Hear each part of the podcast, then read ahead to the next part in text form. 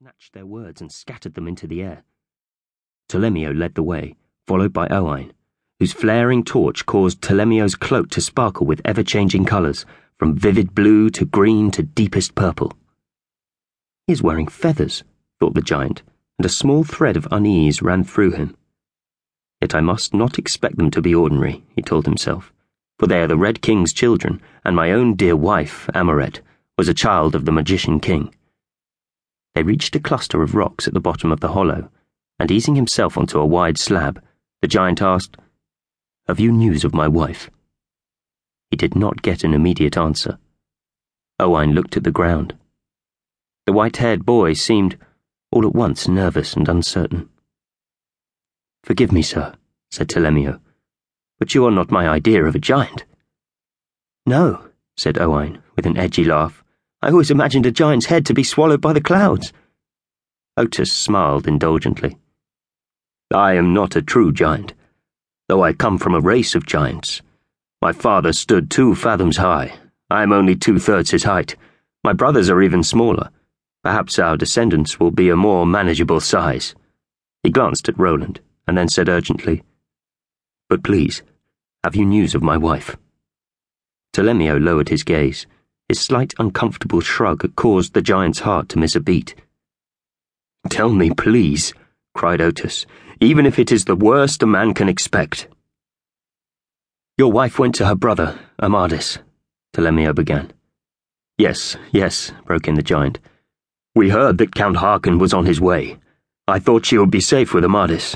She had a mirror made by her father, the king, and she used it for travelling. Otus looked into the faces that stared up at him.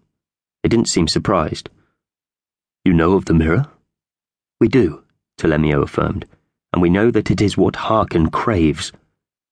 The giant's mouth twisted in a bitter smile. Count Harken may be an enchanter, but he craves everything the king your father ever made or owned. They surrounded our house, Harken and his army of trolls and thugs. Amoret tried to take our baby with her. She thought the mirror would transport them both, but somehow it would not work for Roland. He fell into my arms just as his mother vanished. Minutes later, Harken broke into the house and captured us. They brought us here to Badlock, and for two years we have been imprisoned in one of his many towers. Three days ago, I kicked out at the wretched troll who brought our food, and while he was still reeling from the pain of my boot, clever Roland pushed him into a cupboard and locked the door. And then I untied my father's bonds, said Roland. They didn't know I had grown so strong, or they would have chained me to the wall like my poor father. The giant lifted his son into his arms. We have been travelling ever since, but with these accursed winds, it is hard to make progress. If we can reach the coast and get a boat, we'll find my wife no matter what. I've heard her brother, Amadis, has a fine castle on an island in the Western Sea. The silence that greeted this remark was so profound it seemed like a dark chasm where the giant's mind refused to go. Tell me, he whispered. Your wife is dead, said Telemio steadily. Owain will tell you the rest, for he was there. Roland buried his head in his father's neck, his shoulders heaving with quiet sobs. I've known this all along, thought Otus. How could I have hoped to avoid the truth? Tell me, he said. Owain slipped off his rocky perch and passed the torch to Telemio. Then, clasping his hands together, he looked steadily into the giant's face and began. It was my own uncle, your wife's older brother, Borlath. You must know that he is one of Harken's allies.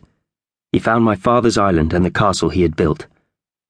The loveliest castle in all the world, they said. Borlath wanted it.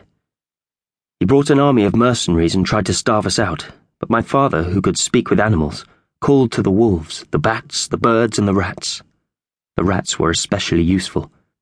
They ate all Borlath's supplies. When winter came, the mercenaries grew sullen. They wanted to leave. And that's when Borlath used his awful power. I saw it myself from the battlements. Fire came from his hands, flames from every finger. Owain held up his hands, his fingers spread wide. In a second, a ring of fire had encircled us. My father lifted me down.